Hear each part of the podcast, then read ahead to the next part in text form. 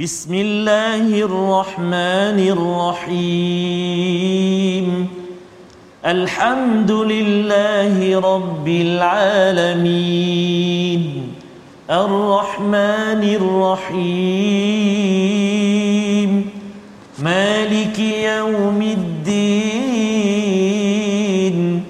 إياك نعبد وإياك نستعين.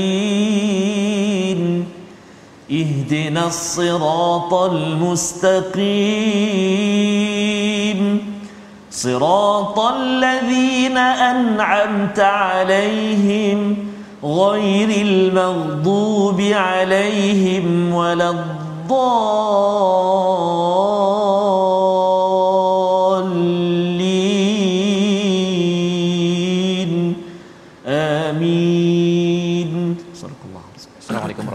Wabarakatuh. Alhamdulillah wassalatu wassalamu ala Rasulillah wa ala alihi wa man wala syada la ilaha illallah syada Muhammadan abduhu wa rasuluh.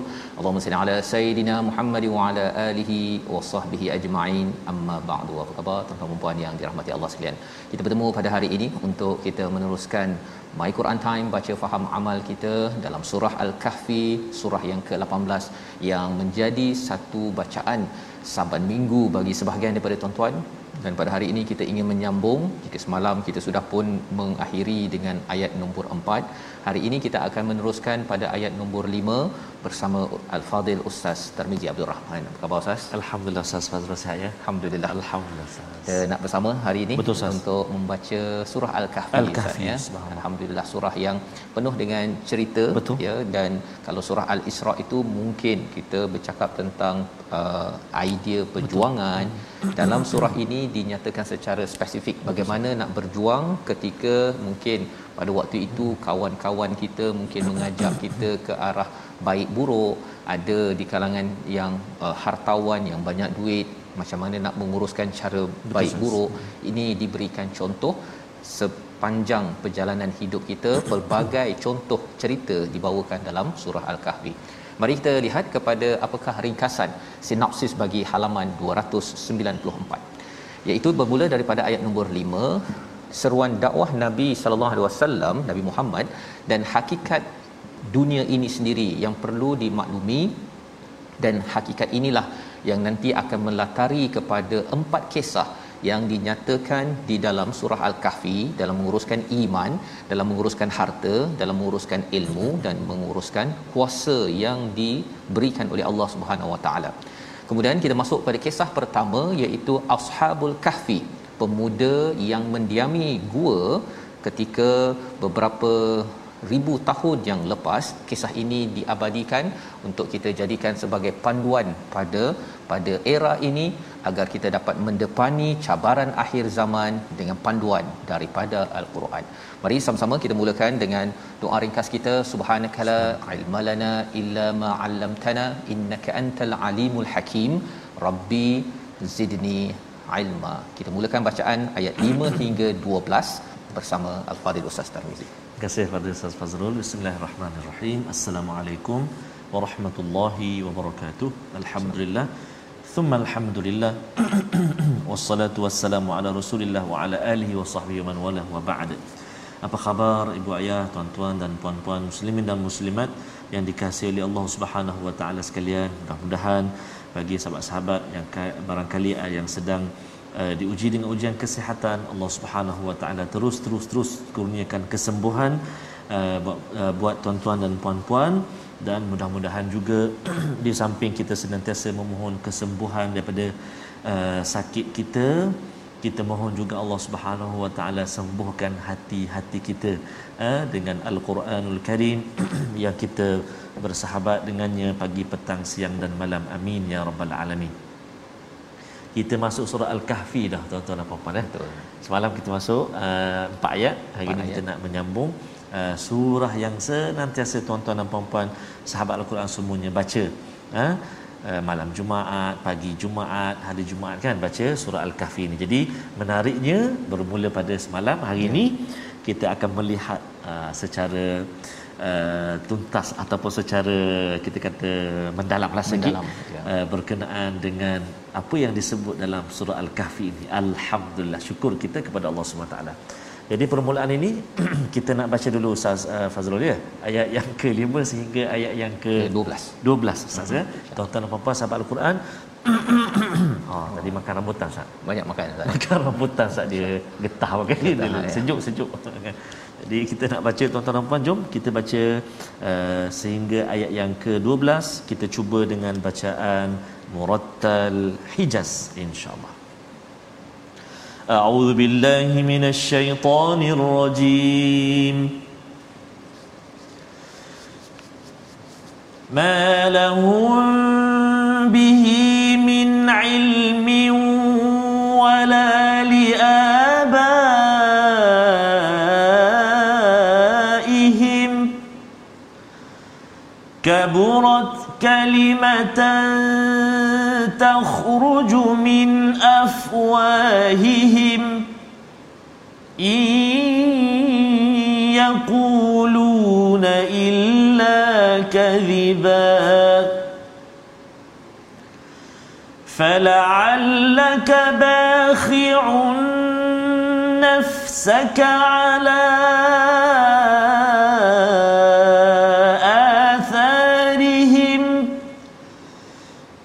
فلعلك باخع نفسك على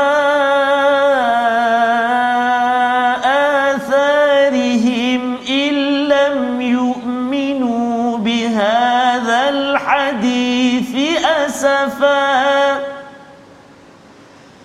إنا جعلنا ما على الأرض زينة لها أحسن عملا.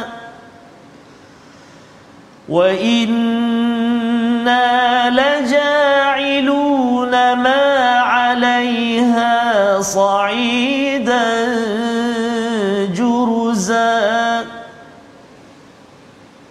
أم حسبت أن أصحاب الكهف والرقيم كانوا من آياتنا عجبا إذ أوى الفتية إلى الكهف فقالوا ربنا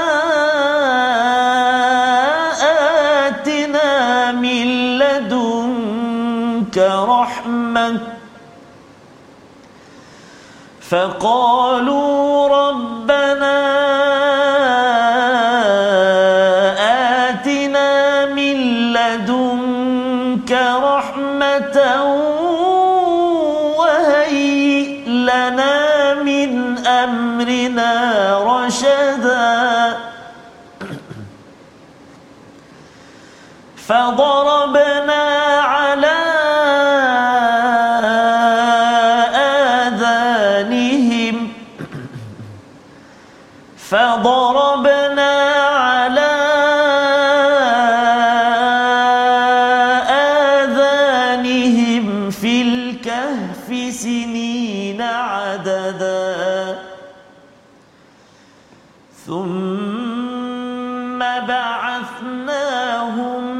لنعلم أي الحزبين أحصى لما لبثوا أمدا. صدق الله.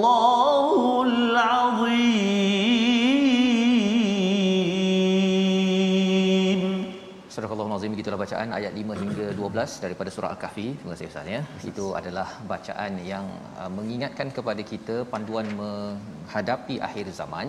Salah satu cabarannya bila Allah nyatakan dalam ayat yang keempat yang kita baca semalam wa yunzirul ladzina qalu takhadallahu walada iaitu Quran ini memberi amaran kepada mereka yang mengatakan yang meletakkan Tuhan ini ada anak ini adalah salah satu daripada apa yang disebut oleh orang-orang yang beragama Nasrani ataupun Kristian.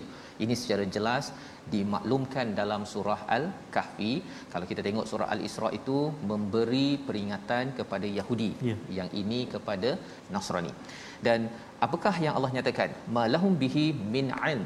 Ya bagi mereka itu yang mereka kata bahawa Tuhan ada anak kemudian ada tiga dalam satu ataupun Mary itu sebagai Maryam itu juga sebagai Tuhan yeah. ustaz ya.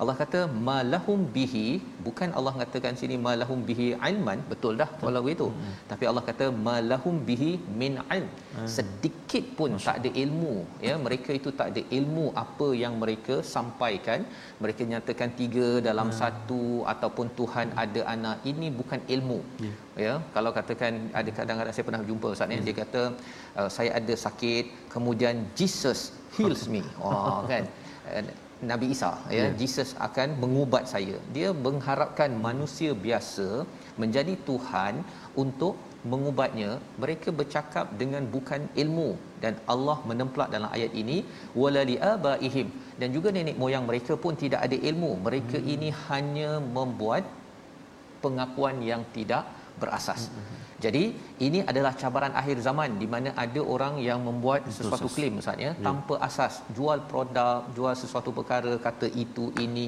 kata saya tak setuju dengan itu ini Betul. tetapi tidak berasaskan ilmu dan puncaknya itu adalah dalam kesyirikan kepada Allah Subhanahu Wa Taala. Allah kata kaburat kalimatan takhruju min afwahihim. Kalimah yang mereka keluarkan itu adalah suatu yang besar daripada mulut mereka. Dan bila cakap besar ini bukan sekadar besar yang baik ustaz ya. Besar yang tidak baik.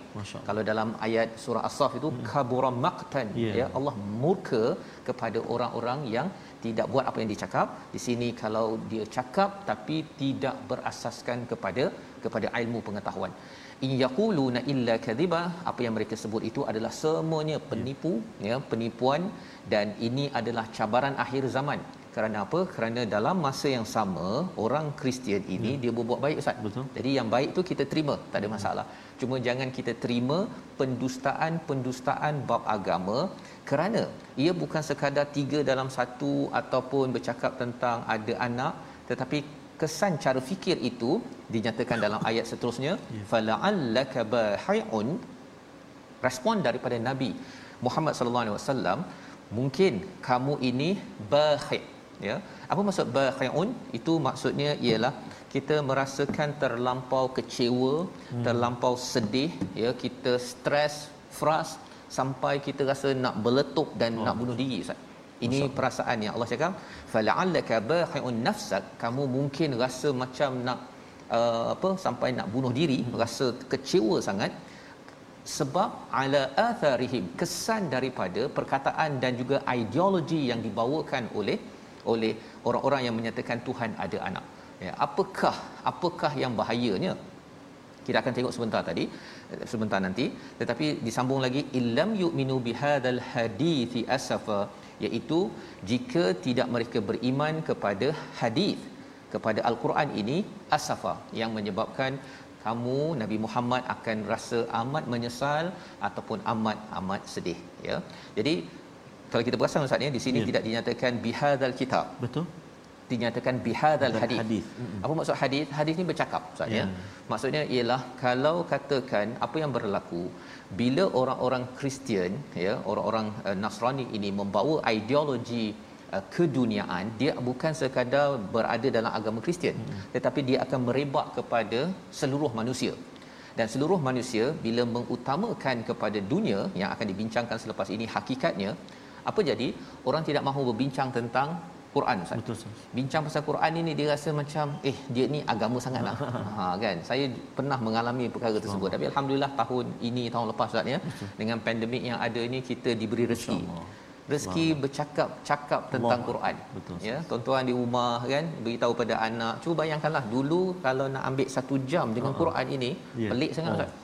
Betul Ustaz. Tapi sekarang tuan-tuan satu jam kemudian ada lagi ikut kelas lain belajar hmm. lagi. Dulu mungkin orang cakap, "Eh, buat apa nak sampai 3 4 jam Betul. dengan Quran? Bukankah kita kena produktif?" Hmm. Bekerja, baca Quran dapat apa? ha kan. Tetapi bila kita makin membaca al-Quran baru kita tahu Ustaz ya. Quran ingat pada Allah menyebabkan kita akan jadi apa? Ayat pertama surah Al-Kahfi, cara fikir yang ya bengkok cara perasaan yang bengkok dengki nak bergaduh apa sebagainya itu dia akan diluruskan kembali dan itu lebih produktif berbanding dengan kita buat kerja banyak tapi bergaduh banyak Ustaz. Kan?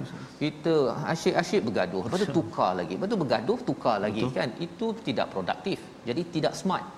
Quran menjadikan kita bijak kerana wal Quranil Hakim dalam surah Yasin Allah kata demi Quran yang bijak bijaksana. Baik. Jadi kalau kita tengok dalam ayat ke-6 ini menunjukkan bagaimana psikologi Nabi berdakwah. Ha, itu satu sudut lagi bila kita tengok Nabi ini bakhiun ini hmm. kerana Nabi amat gembira kalau seseorang itu menerima hidayah daripada Allah Subhanahu taala. Dan tetapi apabila orang-orang Kristian ini bercakap perkara-perkara yang teruk ya menyebabkan uh, manusia suka kepada keduniaan Nabi rasa amat sedih Ustaz. Hmm. Pasal apa? Pasal ia akan merosakkan bukan orang Kristian sahaja tapi merosakkan dunia. Merosakkan dunia. Apakah yang jadi selepas itu? Ayat ketujuh. Kita baca tentang hakikat dunia ini iaitu ia adalah perhiasan tetapi ia juga akan jadi gersang. Kita nak ucap Ustaz Tarmizi, yes, kita baca balik semula Ustaz ya pasal ayat 7 ayat 8 ini menjadi asas bagaimana kita melihat iman. Hmm bagaimana kita melihat harta bagaimana kita melihat ilmu bagaimana kita melihat kuasa. Empat perkara diwakili oleh empat kisah yang kita akan dalami pada halaman-halaman seterusnya. Tapi asasnya perlu kita faham daripada ayat nombor 7 dan ayat nombor 8 kita baca sekali lagi dua ayat ini agar kita pegang sepanjang kita baca surah al-kahfi kita pegang sepanjang minggu kita dengan nur daripada al-Quran dan insya-Allah kita tidak mudah tertipu pada akhir zaman ini. Dipersilakan Ustaz. Ayat 7 8. Ustaz Fazrul, kita nak baca ayat yang ke-7 Ustaz. 7 dan 8. 7 dan 8 Ustaz. Hmm. Asasnya tadi harta, ilmu, iman, kuasa, iman, hmm. kuasa eh. Kuasa. Iman Ustaz ya. Masya-Allah. Baik, subhanallah asas yang perlu kita pasak, kita pegang sepanjang kita berada dalam surah Al-Kahfi insya-Allah eh. Baik, jom kita baca sahabat-sahabat Al-Quran tuan-tuan dan puan-puan ayat 7 dan ayat yang ke-8. A'udzu billahi minasyaitonir rajim. Inna ja'alna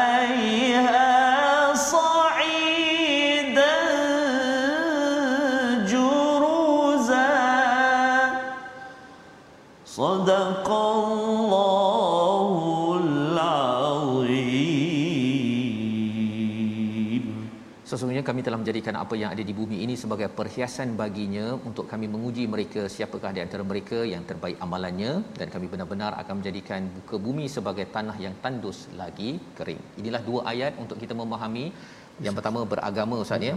Beragama ni satu perkara kisahnya nanti kita tengok dalam Ashabul Kahfi semua orang nak agama tapi agama macam mana yang digelar sebagai lebih baik ataupun dia sebagai sesuatu yang yang hancur.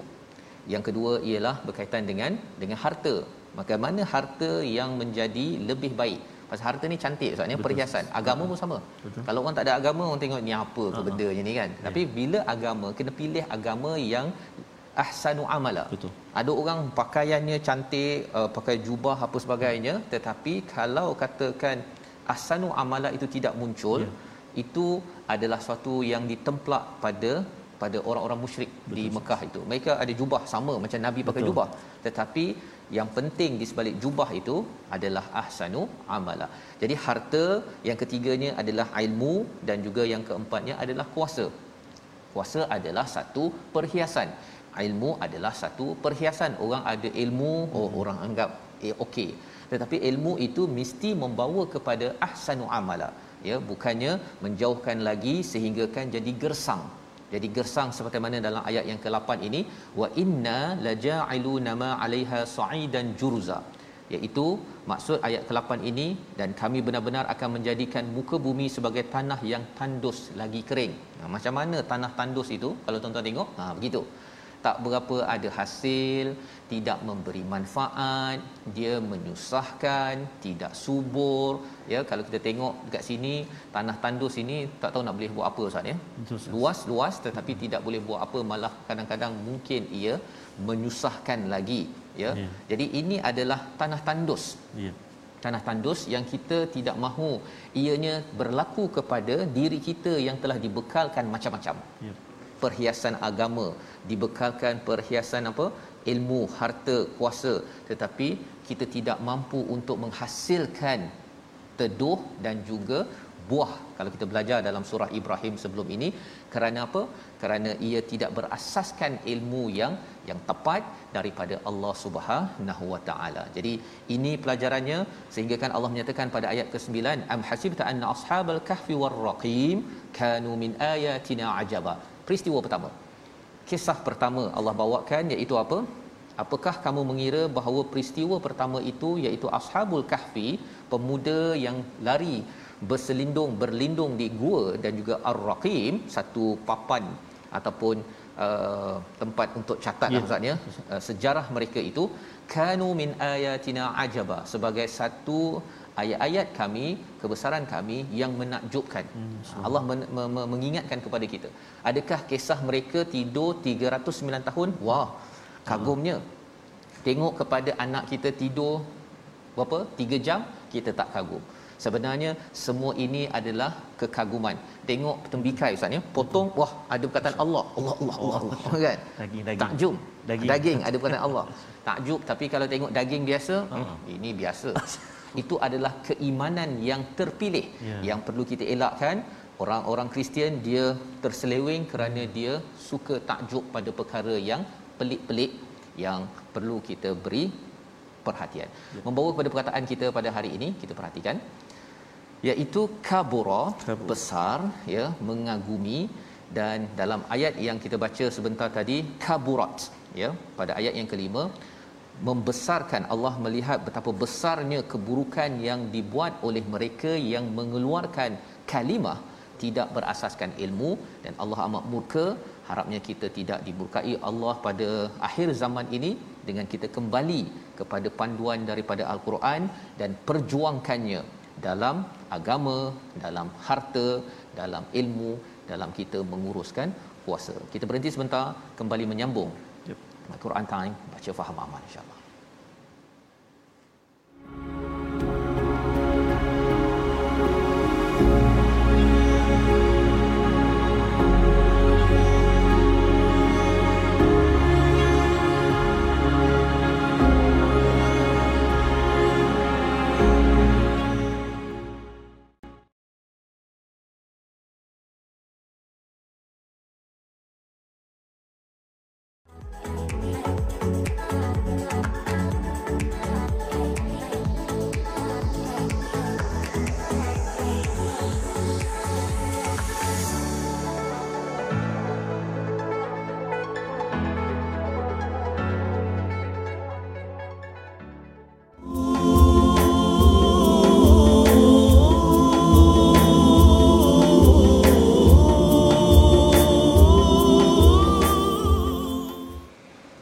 سبحان الله وبحمده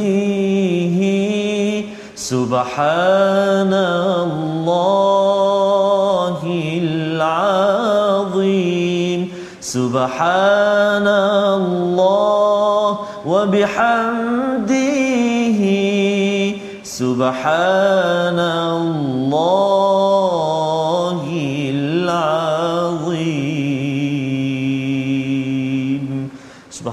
bihamdi subhanallah alazim wala haula wala quwwata illa billahil aliyil azim.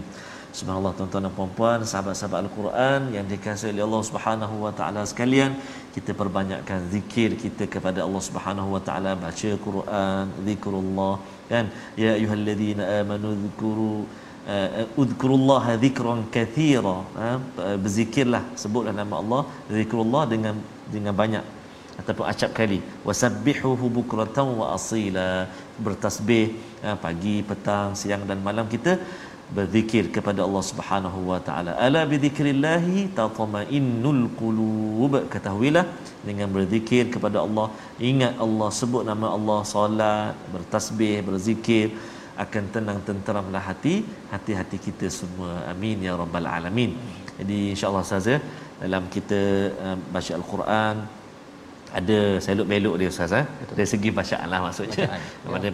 tang mana kena dengung tang mana kena panjang kena oh, pendek. Penting, ustaz. eh? jadi kita nak tengok hari ni tuan-tuan dan puan-puan kita nak kongsikan sahabat-sahabat al-Quran iaitu tentang mat eh? masih lagi kita berada di hukum mat dan kita nak melihat tentang maksilah. Ha mak apa? Maksilah bukan mak silap ah. Hmm. ha, maksilah. Ha, maksilah.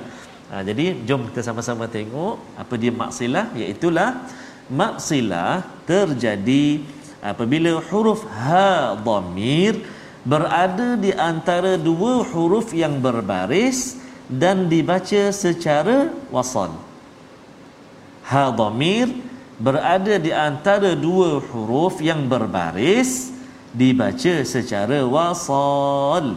Ah, jom kita lihat contoh dia. Ha, kita lihat contoh dia dalam surah yang ke-20 ayat yang ke-24. Id a'udzubillahi minasyaitonirrajim. Idhhab ila fir'auna innahu tagha. Yang mana maksilah tu ustaz yang innahu tu. Innahu tagha ha dhamir lepas baris hadapan dhammah kemudian jumpa dengan ta juga berbaris di atas kalau kita perhatikan ada simbol dia ada simbol dia selepas ha dhamir tu dia ada macam apa tu? Macam waw kecil tu. Ah itu menandakan ha dhamir ah ha, nama dia maksilah. Panjang dua dua harakat kena baca. Sekali lagi dalam surah Taha contoh dia ni dalam surah Taha ayat yang ke-24 Idhhab ila fir'auna inna innahu tagha dua harakat. innahu tagha okey satu. Kemudian contoh yang kedua iaitu dalam uh, surah yang ke-80 ayat yang ke-25 iaitu uh, kalimah dia wa ummihi wa abi wa ummihi wa abi tu ha, dua harakat baca dia nama dia maksilah uh, iaitu hadamir bertemu dua huruf yang berbaris dibaca secara wasal dia ada dua Ustaz uh, Fazrul eh? ya. dia ada maksilah ni bagi pula kan dia ada maksilah qasirah pendek, pendek ataupun tawilah panjang ha. kalau pendek tu macam contoh kita dua hari uh, yang dua contoh hari ni iaitu maksilah qasirah ha. pendek ha, pendek tuan-tuan dan puan-puan eh. dua harakat saja uh, di atas tanda ataupun huruf waw kecil ataupun kalau wa ummihi wa abi tu kepala ya tu selepas huruf ha tu ada tanda sikit tu itu sebab atas dia tak ada tanda mat maka maksilah qasirah insyaallah banyak lagi ustaz kita akan kongsikan ya. nanti dalam pertemuan-pertemuan akan datang untuk maksilah uh, qasirah ini ataupun maksilah lah contoh ya. tajuk besar dia Alhamdulillah. Dia kena belajar yang betul Ustaz ya. Betul Kalau tidak kena kena tipu. Kena eh, sampai ada yang kata uh-huh. nak kunut panjang ke kunut pendek. Oh, kunut panjang ha, kunut pendek. Kan? Jadi Asya. kalau tanpa ilmu dia jadi Uh, kunut kunut ha, itu kunut pendek kan okey kalau kunut panjang kunut ya memang gagallah itu betul, ya sah, di sah. dalam dalam apa temu duga betul, kan sah, temu betul. duga masya-Allah jadi kita belajar betul-betul yeah. tuan-tuan ilmu tajwid dan bacaannya yeah. dan kita berinteraksi dengan al-Quran. Hari ini kita dah Betul, baca Ustaz. Ni sebentar tadi sampai ayat yang ke-12 kita melihat bagaimana Allah mengingatkan kepada kita uh, jangan kagum pada peristiwa-peristiwa pelik ya kerana dalam kisah Ashabul Kahfi itu bukan kerana kita nak tengok 309 tahun itu sahaja ataupun kita bercakap tentang lokasinya di mana Jordan ke Turki ke uh, macam mana pula dia tidak uh, apa tidak tidak uh, hancur. Tapi lebih daripada itu Allah menyatakan pada ayat yang ke-10 id awal fityah ya apabila pemuda-pemuda itu berlindung di gua itu apakah perkataan mereka? Rabbana atina min ladunka rahmah wahai tuhan kami berikanlah dari sisimu rahmah. Kita dah lihat pada ayat yang kedua surah al-kahfi ini dari sisi Allah juga ada batsan syadid di had, uh, akhir zaman ini ustaz ya ada peristiwa-peristiwa yang batsan syadid iaitu peperangan ke, ke kesusahan syadid jadi covid-19 sekarang Ya. ini adalah preview. Hmm. ada lagi yang lebih syadid dan itu juga dengan qadar Allah ketentuan Allah SWT bagaimana ketika ujian besar melanda bagi pemuda ini ada ujian melanda pada mereka untuk beriman mereka minta apa? Walaupun mereka berada di gua mereka masih lagi diberikan rahmah kalau kita dapat rahmah tuan-tuan sekalian dapat kasih sayang daripada Allah ada yang kena covid-19 ustaznya ada yang masalah ekonomi masalah macam-macam. Tetapi bila dapat kasih sayang Allah orang ini masih lagi okey. Masih lagi dengan kasih sayangnya dan dalam urusannya kata doa mereka wahayyi lana min amrina rasyada urusan kami semuanya kalau boleh ya Allah berikan jalan lurus untuk diuruskan. Jangan kami belok-belok jangan kami ni jadi lebih teruk lagi daripada apa yang ada agar kami lulus. Ha ya ketika berhadapan dengan ujian. Itu penting ustaz ya. Betul, kita belajar Quran ni pasal nak lulus Allah. ya nak lulus. Kalau kita tak belajar Betul, kita main baca ataupun tak baca pun tak belajar pun cara baca macam mana kita nak lulus Betul, dalam hidup ini ya? Jadi ini ayat 10 dan apakah cara Allah luluskan mereka? Ha kan? Kalau dalam surah an-nahl kita bincang telinga adalah untuk mendengar perkara-perkara yang baik di sini Allah kata fadarabna ala adhanihim dia fadarabna ni macam pukul ustaz ya Ya. Ah. Allah pukul ataupun Allah bila kita kena pukul telinga kita akhirnya kita tak dengar Allah. mereka tidak didengarkan dengan bunyi-bunyi yang tak sepatutnya Hmm. akhirnya mereka dapat berada di gua tersebut sinina adada Masya. beberapa tahun kalau kita tengok spes- spesifiknya 309 tahun. Tapi di sini Allah cakap beberapa tahun pasal bukan poinnya nombor itu. Ah, nah, boleh kita belajar jangan sesuatu. gaduh pasal tahun. jangan gaduh lah. Tujuh orang ke lima orang ke anjing tu berapa umur dia dia uh, jenis yang uh, hidungnya besar ke kecil ke tak payah ya. Allah orang Yahudi dia suka bincang perkara Betul, tersebut ya. Jadi kalau kita suka bincang macam tu Ah, bahaya tu. lebih kurang lah tu ya. Jadi kita tidak mahu perkara itu dan pada ayat yang ke-12 thumma kemudian mereka bangun lina'lama ayyul hizbain ahsa lima labithu amada. Nak menentukan mereka nak tanya eh sebenarnya kita ni tidur berapa lama? Mengapa mereka berbincang dan Allah beri perhatian kepada perkara tersebut? Kita nantikan kita baca dahulu ayat yang ke-13 hingga ayat 15 untuk kita mengetahui babak-babak dalam Ashabul Kahfi. Silakan ustaz. Masya Allah, subhanallah. Masya Allah saya menarik eh Ustaz Fazrul terima kasih. Menarik tuan-tuan dan puan eh kita mula memasuki uh, apa, tu kisah saja. Kita mula memasuki kisah ni dan uh, sedar ataupun tidak tuan-tuan dan puan sahabat Al-Quran ayat yang ke-10 tadi kita baca. Itu doa yang kadang-kadang kita selalu dengar imam baca kan? Mhm. Ustaz uh ha, itu Ra- Rabbana atina min ladunka rahmatan wa hayyi lana min amrina rasyada. Wah, doa yang sangat bagus juga Ustaz ya Ya. untuk kita amalkan dalam dalam kehidupan kita insya-Allah. Jadi tuan-tuan dan puan sahabat Al-Quran, kita nak menyambung terus bacaan kita ayat yang ke-13 sehinggalah ayat yang ke-15. Tadi kita sudah baca dengan Hijaz, kita nak cuba pula yang kedua ini. Jom kita cuba, lama kita tak baca dengan bacaan murattal Saba. Ha, murattal Saba. Tadi permulaan Fatihah tadi saya baca dengan murattal Saba. Kita sambung ayat yang ke-13 ini dengan bacaan murattal Saba insya-Allah. أعوذ بالله من الشيطان الرجيم نحن نقص عليك نبأهم بالحق إنهم فتية آمنوا بربهم وزدناهم هدى. وربطنا على قلوبهم إذ قاموا فقالوا ربنا فقالوا ربنا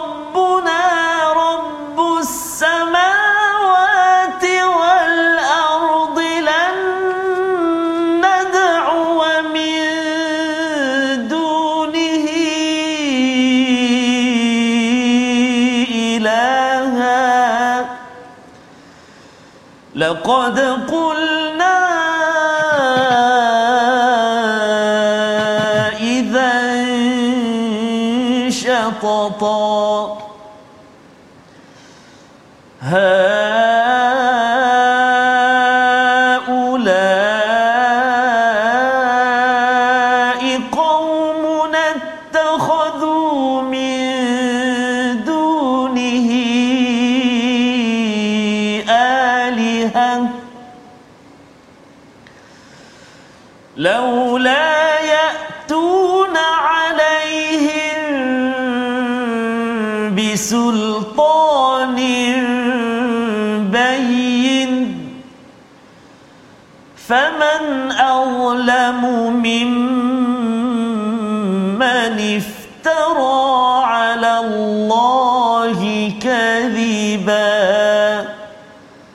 صدق الله العظيم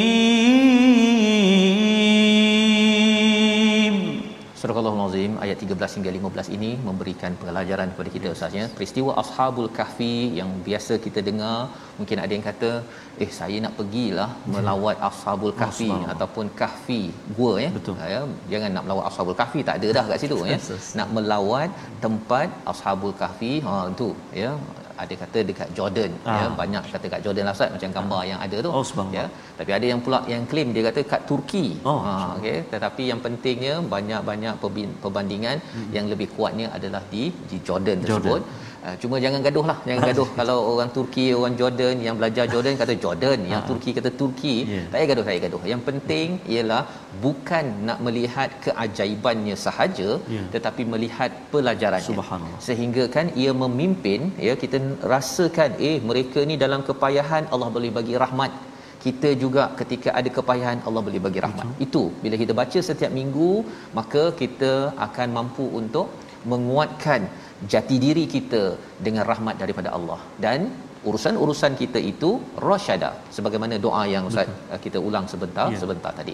Jadi ayat yang ke-13 Allah menceritakan lagi Ashabul Kahfi apa pelajaran yang kita kena ambil nahnu naqussu alayka naba'ahum bil haqq Allah ceritakan perkara ini dengan benar dan ada tujuan ya al-haq itu adalah tujuan dalam hidup ataupun tujuan cerita ini diberitahu kebenaran ya.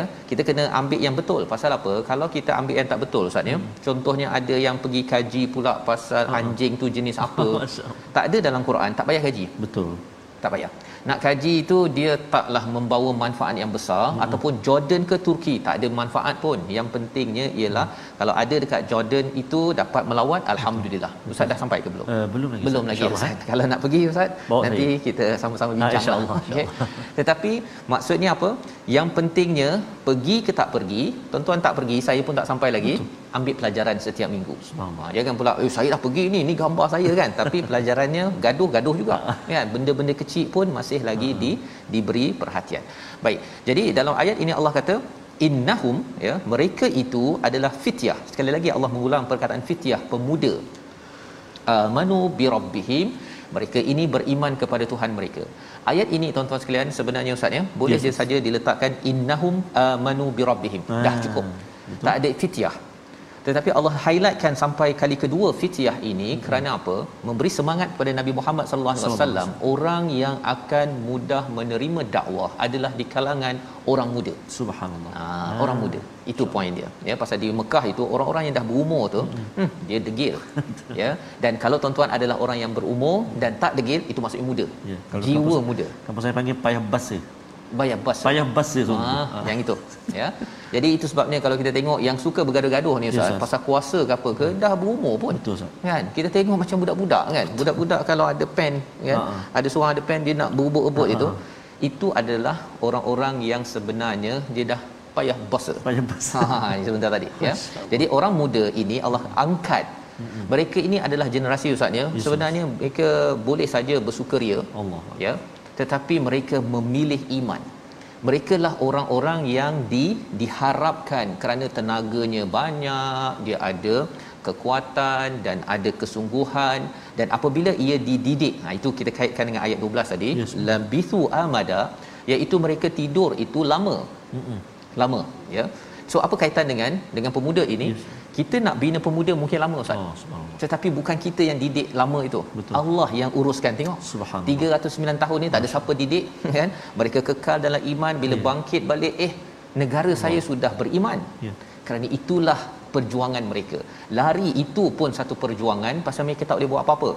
Mereka diberi beberapa hari kisahnya ustaz ya? Yes. Ber- beberapa hari kalau masih bertauhid kepada Allah SWT mereka akan dibunuh. Betul. maka mereka kena berhijrah dan Hmm. tempat yang mereka boleh pergi adalah al-kahfi gua yang ada untuk tempat berlindung. Jadi bila seseorang itu pemuda ini beriman formulanya Allah akan tambah huda. Ha ini adalah formula menyelamatkan kehidupan kita akhir zaman. Kita beriman bina keimanan. Iman kita bertambah dengan baca Quran ustaz kan? Bila kita rasa ya Allah saya yakin ya Allah saya nak buat saya nak nak nak saya percaya engkau akan tolong ya Allah Allah akan beri hidayah. Ya. Allah beri ilham nak ke kanan nak ke kiri nak pergi dengar Ya. my Quran time perlu hidayah nak istiqamah dalam my Quran time perlukan hidayah kita nak pergi kelas lain dapat tengok poster Ya. bersemangat nak pergi tak ada pula kita uh, lebih apa uh, tersasar daripada Ha. apa yang perlu dibuat itu namanya wazidnahum huda ha, hidayah ilham yang hebat-hebat itu kita tak payah usahakan. Itu Allah yang beri. Kita hanya bina iman dan salah satu aktivitinya apa tuan-tuan? Pada era ini pada zaman ini sudah tentunya al-kitab lam yaj'al lahu Iwaja. iwaja yang kita baca saban hari ini. Dan ayat yang ke-14. Ha ya. Ayat 14 menarik ustaz ya? Betul Ustaz. kita bacalah sekali lagi. Baik, ayat ini nak ceritanya apa? Nak cerita bahawa kalau orang itu ditambah hidayah lepas itu kita rasa tak yakin lah ustaz ya. Nak pergi kalau pemuda ni nak cakap pada raja Tuhan kami adalah Tuhan seluruh alam ini bukan mudah nak cakap depan raja.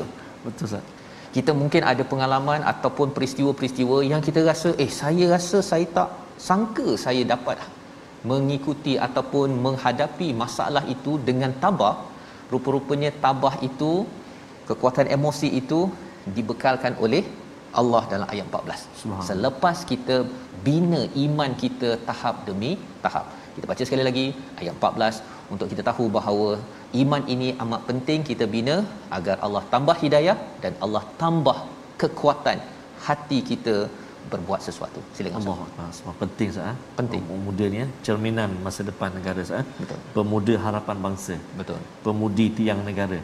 Pasaknya Quran lah.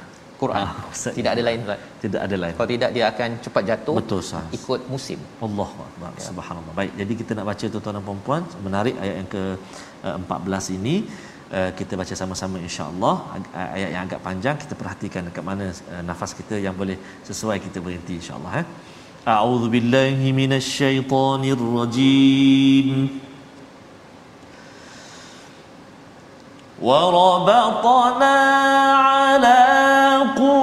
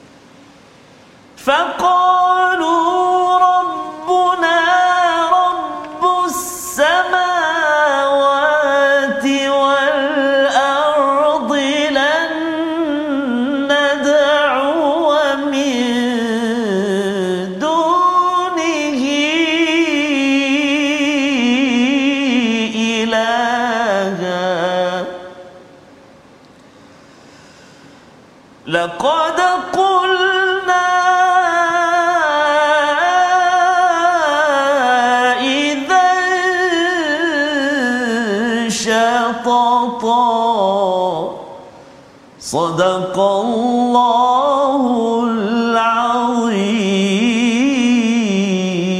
العظيم Surah Al-Azim ayat 14 15 ini Allah menceritakan pemuda ini Ustaz ya Ya, Ustaz. dikuatkan hati mereka mereka berani bangkit dan bercakap hmm. bahawa Tuhan kami Tuhan seluruh alam dan teruk sangat kami ni kalau katakan kami cakap bahawa ada Tuhan selain daripada Allah Ya. tetapi ketika dia menegur itu dengan perasaan kasih sayang Ah. pemuda ini Ah. ya dengan perkataan istilahnya qaumuna pada ayat 15 itu kaum kami. Jadi dia amat sayang dalam masa sama dia menegur apakah sambungan kisah ini esok insyaallah kita sambung Ustaz ya. Kita lihat apakah resolusi bagi halaman 294. Iaitu yang pertama, cari ilmu untuk bercakap atau mengambil tindakan, jangan sembrono. Yang kedua, membuat penilaian apa yang dibuat dan tidak ataupun tidak agar tidak sia-sia amalan. Dan yang ketiga, bina iman agar Allah tambah lagi hidayah dan meneguhkan, menguatkan hati kita berdepan dengan cabaran. Kita berdoa bersama Ustaz. Terima kasih Ustaz Fazrul. أعوذ بالله من الشيطان الرجيم بسم الله الرحمن الرحيم الحمد لله رب العالمين والصلاة والسلام على رسول الله الأمين سيدنا محمد وعلى آله وصحبه أجمعين اللهم ya Allah ya Rahman wa ya Rahim ampunkan dosa kami ya Allah ampunkan dosa-dosa kami ya Rahman ampunkan dosa ibu ayah kami ya Allah kasihanilah mereka sebagaimana mereka Mengasihi kami sejak kami kecil lagi ya Allah. Ampunkan dosa-dosa muslimin dan muslimat. Birahmatika ya arhamar rahimin. Ya Allah wa ya Rahman wa ya Rahim Kurniakanlah rahmat kepada kami Daripada sisimu ya Allah Ya Allah Dan sempurnakanlah petunjuk yang lurus bagi kami Dalam urusan kami ya Allah ربنا آتنا من لدنك رحمة وهيئ لنا وهيئ لنا من أمرنا رشدا Kurniakan petunjuk dan hidayahmu buat kami ya Allah Memandu kehidupan kami ya Allah Ya Allah ya Rahman wa ya Rahim Jadikan generasi-generasi muda Di kalangan anak-anak muda kami ya Allah Generasi Al-Quran Generasi yang mana pasaknya dalam kehidupan mereka Al-Quran